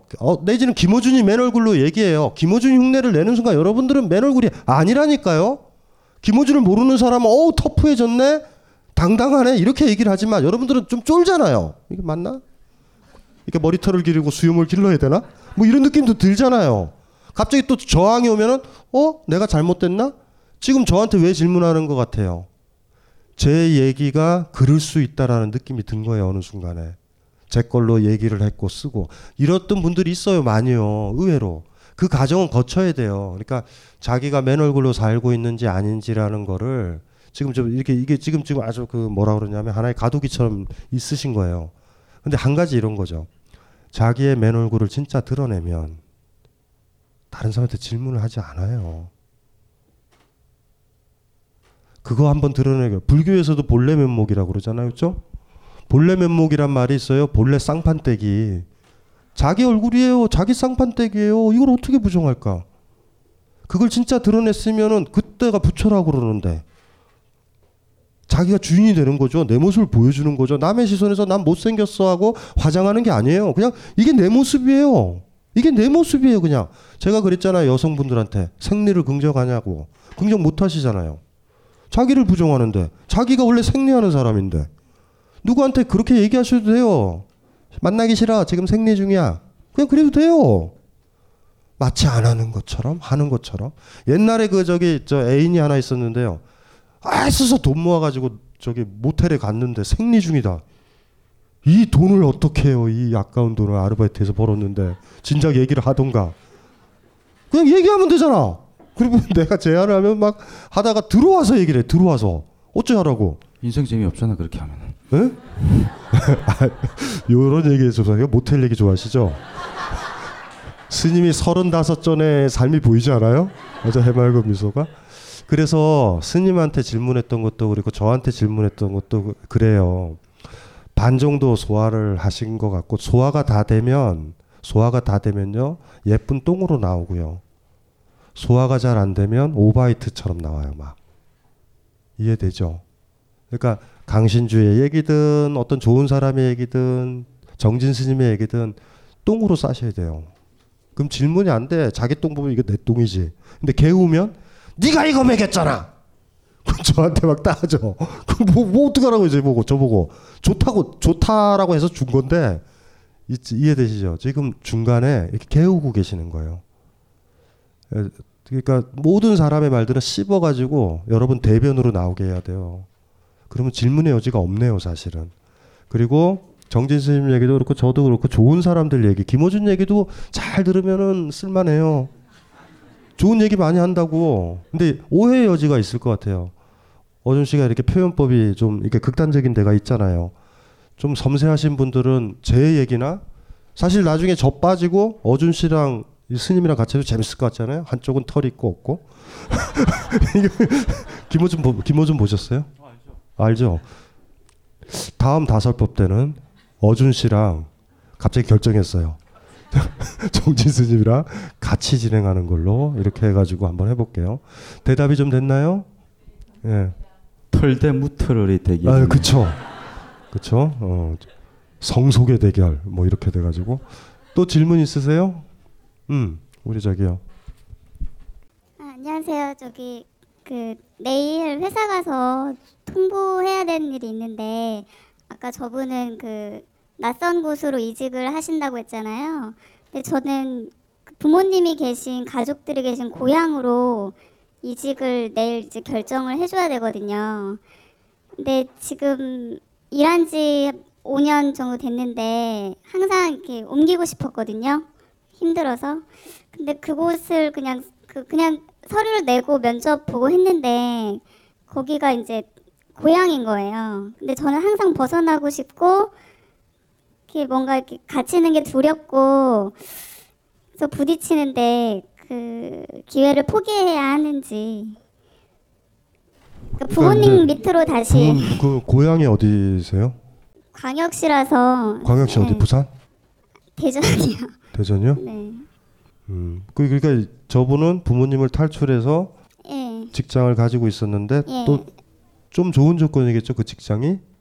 옮기는데요. 옮기는 데가. 예. 근데 그게 재수없게 부모님 집 근처래요. 그래서 집 근처가 아니라 집. 네. 아 그러니까 어쨌든 고향으로 예. 가기 싫은데 돈도 돼서 이게. 고민. 돈은 똑같아요. 예. 뭐지?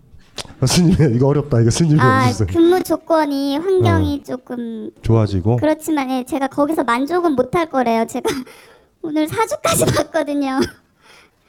네, 둘 다 만족은 못할 거래요. 예.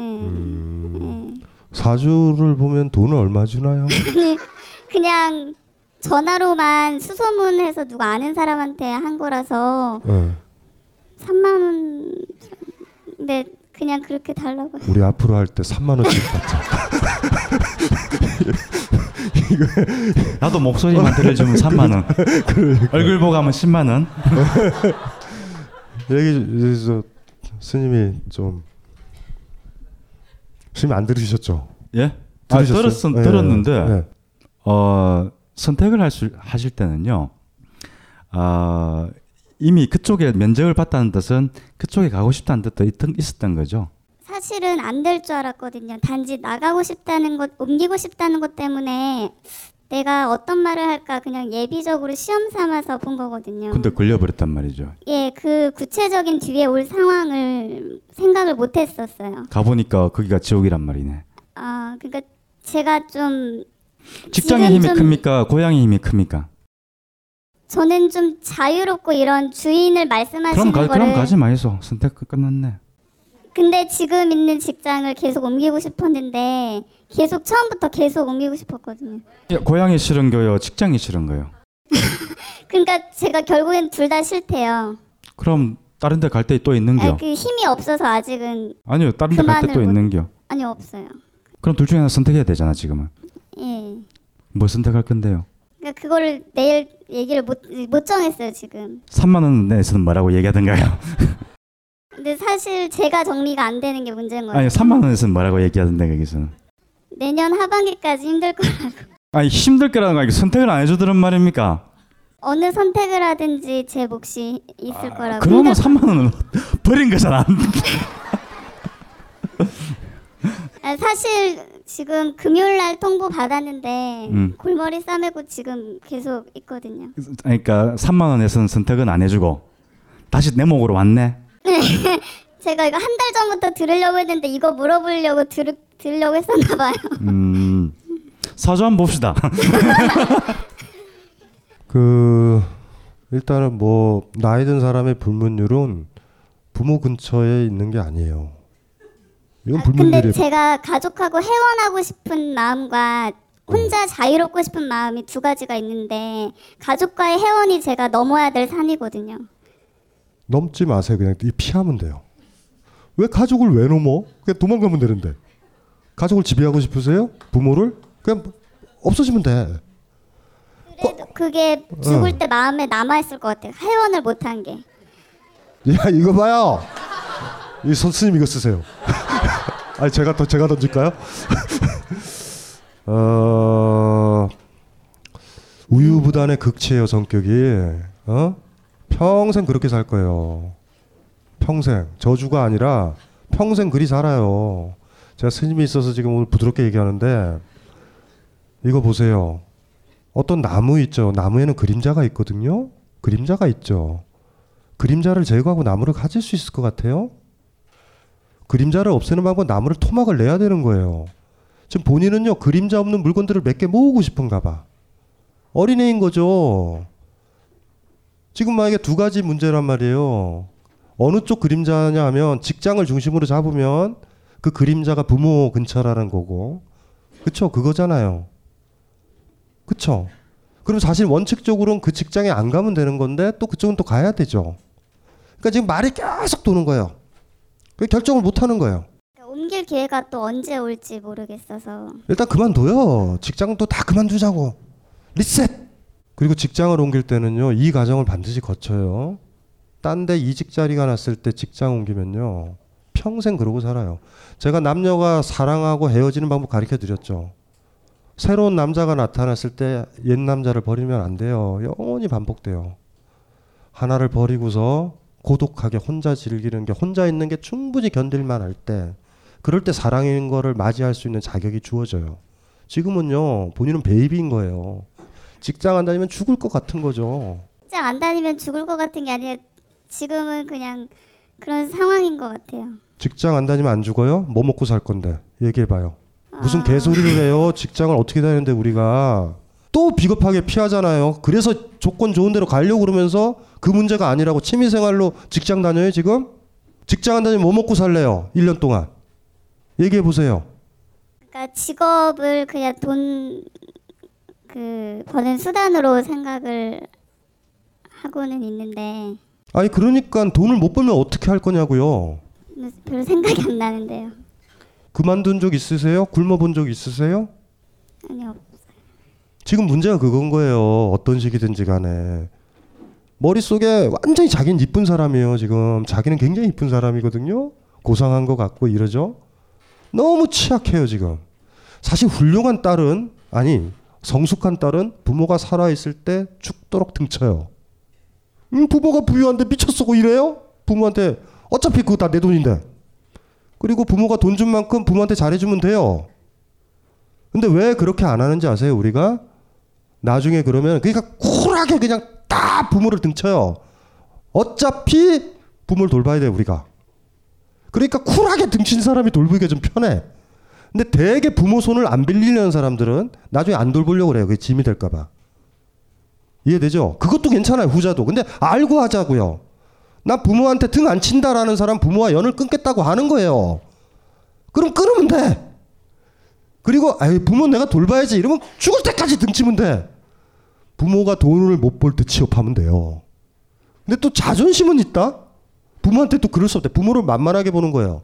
알바하는 데 가서는 점장한테 졸라게 고개 숙이면서 부모는 더 잘해줘요. 봉급이 얼만데 따져보세요. 식대, 가스비, 목욕비. 나가서 자처해가지고 막 점장한테는 굽신거려요. 자존심 세워지나?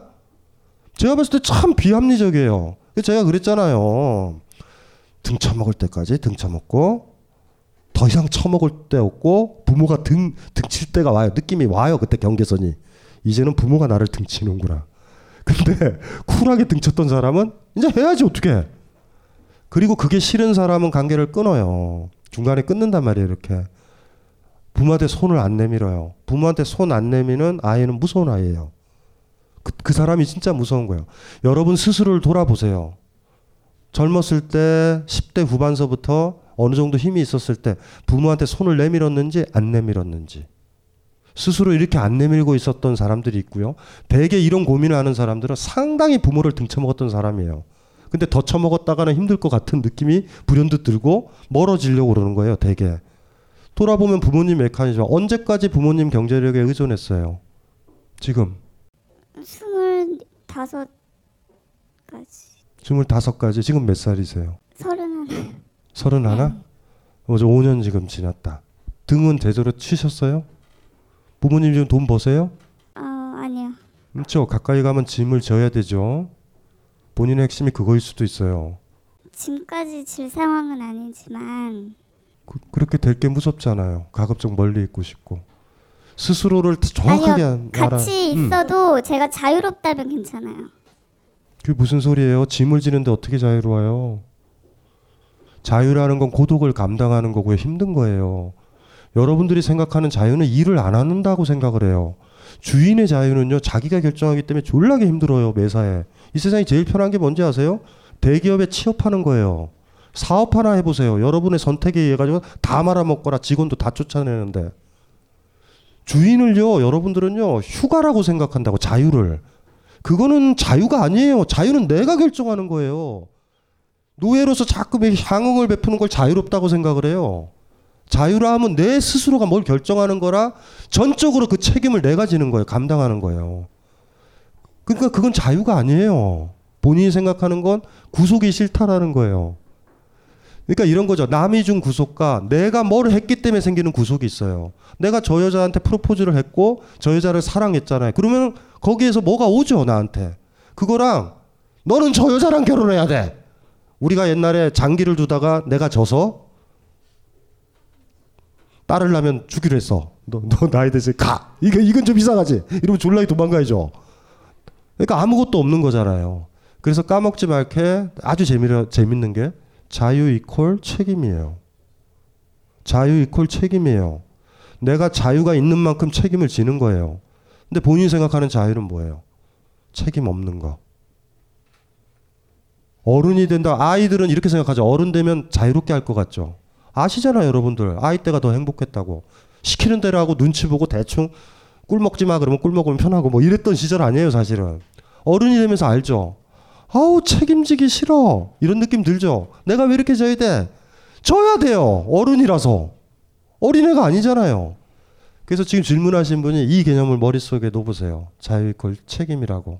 그리고 거꾸로 책임을 그만큼 안 지려고 그랬을 때 내가 자유에 대해서 얘기할 수 있을 것인가. 여행을 내가 결정을 한다. 거기서 감당하는 모든 것들을 내가 감당해야 돼요. 근데 예를 들면 세월호를 뭐 어떤 선생님이 강제로 태워서 죽을 뻔했어. 그럼 선생님 멱살을 잡아야 되지. 왜 태웠어 이 새끼야 이래야 되잖아. 근데 본인이 뭘 선택해서 일이 벌어지죠. 그래서 머릿속에 이렇게 하나만 딱 넣어놓으시면 돼요. 지금의 모든 판단들, 직장을 갈까, 부모와의 관계도 자유 이퀄 책임이라는 거를 머릿속에 넣으시면서 자유라는 건 그래서 사르트르가 그런 거예요. 우리 인간은 자유롭도록 저주받은 존재였다. 저주받은. 왜 그 얘기를 했을까요?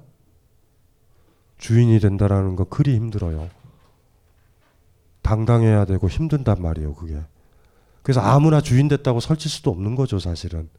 그 길이 이제 힘든 거예요. 그걸로 생각을 해보시면 그 두 가지 딜레마에서 얼마만큼 뒤로 내가 물러나 있는가. 내가 생각했던 자유라는 거는 그냥 꼬맹이의 자유에 불과하구나. 이런 느낌도 드실 거고. 어떻게 하실 거예요, 그래서? 가더라도 문제가 좀 해결된 것 같아요. 고향에 가더라도. 뭐지? 여자 아니게요. 스님이 또 마지막으로 한마디 해주실 거. 그래서 선택은 안 했어. 어차피 선택의 목은 그 보살님 목이니까 선택을 하지 않으면은 어느 것도 해결될 수가 없어요. 그 손해 나는 것도 선택할 수 있고요, 이익되는 것도 선택할 수 있어요. 근데 문제는 있지 않습니까? 손해 나는 걸 선택을 해보세요. 그럼 더 행복해집니다. 그리고 또 하나가 사회가 재밌어서요. 자기가 선택을 할 때 선택을 못하면 타인이 선택을 해요.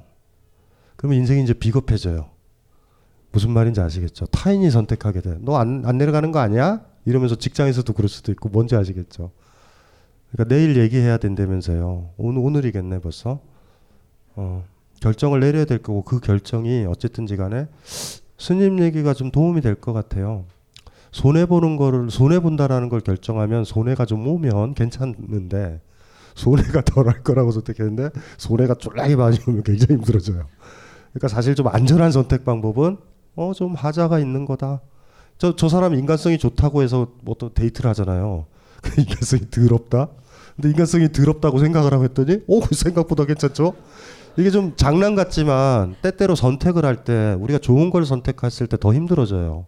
그래서 비슷한 경우라면 약간 이게 좀 힘들고 무거울 것 같다라고 하는 것을 선택을 하면 의외로 선택의 결과에 대해서 책임질 수 있는 준비가 좀 되죠.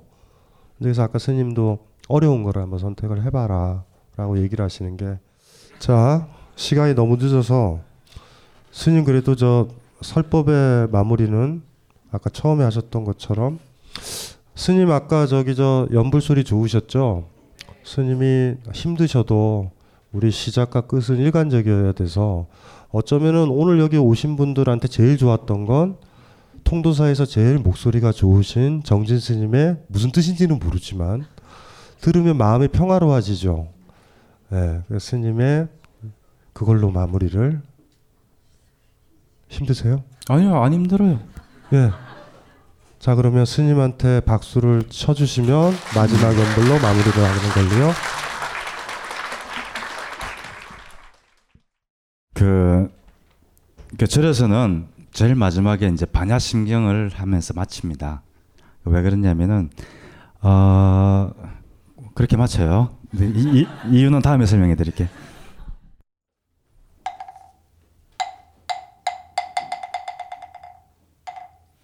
아하 반야 바라 밀다 심경과 한자제 보살 행심 반야 밀다시 조겨놓은 계공도 일체고액사리 자색구리 구리색 색즉시공 공즉시세 수상행시역구여시사리 제법공상불생불멸불구부정부정불감시고 무생무수상행식무한이비설신의 무색성량미촉 무한계내지 무의식계 무무명령무 진내지 무노사영 무노사진 무고진멸도 무득이 무소득고불이 살타의 반야바라밀라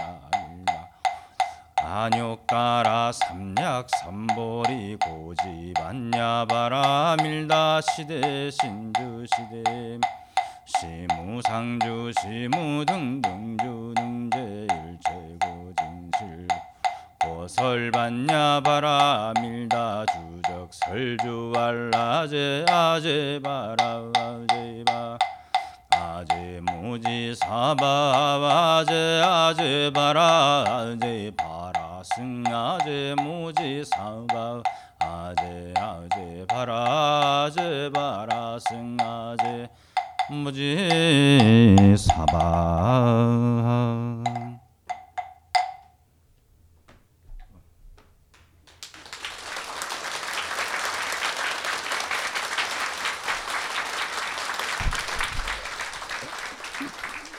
밤늦게까지 늦은 시간 동안 자리에 앉아 계신다고 참 수고 많으셨습니다. 이렇게 여러분들의 번민과 고뇌가 그리고 열정들을 여러분 속에 다 있으니까 좋은 점만 발견해 보세요. 그러면은 정말로 행복해질 거예요. 인간의 무한한 가능성은요, 선택 하나만 잘해도 잘 됩니다. 너무 두려워하지 마시고요. 내가 믿고 있는 것을 옳다고 믿는 좀 고집도 좀 있어야 됩니다. 비록 틀렸을 수도 있어요. 그렇지만요, 틀린 건 순간적으로 틀릴 수 있지만은 시간이 지나면 또 틀린 게 맞을 수도 있거든요. 그러니까 그런 게 짧은 눈을 가지고 바라보지 마세요. 어차피 인생 길어요. 수고 많았습니다. 다음에 또 뵐 수 있다면 또 뵐게요. 네, 선생님.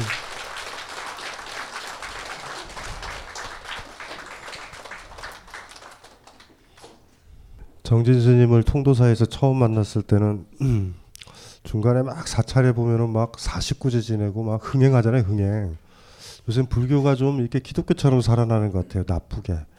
옛날에 기와 가지고 사기만 쳤는데 기와 이름 쓰면 되잖아요. 그 기와가 안 올라가, 영혼이. 계속 그러니까 기와가 있는데 불사를 하겠대요. 스님도 살아야 되니 뭐 그런 거. 근데 요새 막 불상도 조성하고 그래요, 지방에 가면. 스님한테 스님들 만나면 그러죠. 왜 그래요? 그랬더니 정진 스님이 저한테 이랬어요. 돈 때문이에요. 저는 이게 너무 예뻐요. 왜냐하면 기독교 같은데 목사들은요 11조라는 거를요 너무 당연하게 여겨요. 우린 굉장히 힘들어서 주는 건데. 근데 우리의 불교의 희망은 돈 때문이에요. 이게 있으신 거예요. 그래서 뭔가 미안하고 뭐 이런 게 있으신 거죠. 염치라고 그러죠. 스님은 염치가 계신 분이고, 그래서 정진 스님이 너무 좋았어요, 사실은. 그도 아픈 치부인데, 사찰이 아픈 치부거든요, 사실. 그거를 이렇게 내놓을 수 있는 스님이니, 저 정도 스님이라면 여기 오셔가지고, 저는 스님들을 강의를 할 때 항상 그런 얘기를 해요. 뭐냐면 당신들이 승복을 벗고 머리를 기르고 설법을 할 수 있느냐, 지금. 뒤에 불교라는 호랑이 앞에서 어흥거리고 있지 않느냐. 참 중들은 많이 만나는데 스님을 참 보기가 힘들어요. 몇몇 스님이라고 부르는 분들이 있어요. 뭐 우리 교육원장 스님, 조계종의 현웅 스님 같은 분 보면 머리가 숙여들죠. 좋아요. 기꺼이 무슨 일을 하시면 제가 돕겠다 이런 생각이 있고, 그래서 이제 스님들 이제 연수를 할 때 제가 가기도 하는 거죠. 이거 저 대신 스님 대신 제가 얘기해 줬으면 좀 편해하시는 나이든 노스님이 조계사에 계시니까. 이래서 이제 불교에 대한 인연도 그래요. 저는 인문학자고 인간이 주인이었으면 하는 입장이죠. 근데 이제 정진 스님이 가진 가장 큰 매력은 제가 못했었던 얘기를 편하게 하시고, 그리고 때때로는 이렇게 이제 사찰 내에서 불교라는 걸 잘 아시는 분들한테 통용되는 언어들 있죠. 예, 그런 언어를 이제 하시니까 이렇게 바로 딱 대중 앞에 쓴 굉장히 사실 스님이 당혹스럽고 이런 것도 많으셨을 거예요. 어쩌면 우리는 더 짚어야 될 계단이 더 있는 사람들이고, 예, 그런데도 이제 시작을 하시는 거죠. 스님은 제가 알기로 마음에 대해서, 주인에 대해서, 불교에 대해서 상당히 정확하게 제가 봐도 존경스러울 정도로 아시는 분이고, 저기 방에 들어가 있으면서 사실 노심초사가 되는 것이 스님을 불신해서가 아니라 혹여 스님 있죠. 약간 커뮤니케이션 문제 있죠. 예, 그런 문제 때문에 하는데 오늘 사실 너무 애정을 가지고 잘하신 것 같고, 아까도 얘기했지만 스님들은요 진짜 배고파하세요. 군대랑 비슷해서 식사 시간이 딱 정해져 있거든요. 그래서 아까 지금 공양 드시고 지금 주무셔야 될 텐데 눈 초롱초롱하고, 그래서 제가 계속 시간마다 나와서 좀 쉬셔야 된다고. 진짜로 그래야 돼요. 사찰에 가시면 알겠지만 9시 이후서부터 우리의 세상이에요. 중들이 다 자요. 막 돌아다녀야 돼요. 어쨌든지 간에 오늘 정진 스님을 너무 따뜻하게 맞이해 주셔서, 그리고 매달 첫 주쯤에 정진 스님이 걸음을 하실 것 같고, 여러분들이 정진 스님이 아주 큰 스님으로 이렇게 나중에요 말 좀 되는, 말 좀 되는 큰 스님으로 이렇게 더 큰 스님이 있죠. 우리 이상 여기 모인 분들, 우리들은 진지하잖아요. 벙커의 매력은 진지함에 있어요. 가식이 좀 없고 상대적으로요. 어떤데 강의 가면은 막 가식 덩어리들이 너무 많아요. 그러면 해결이 안 되죠.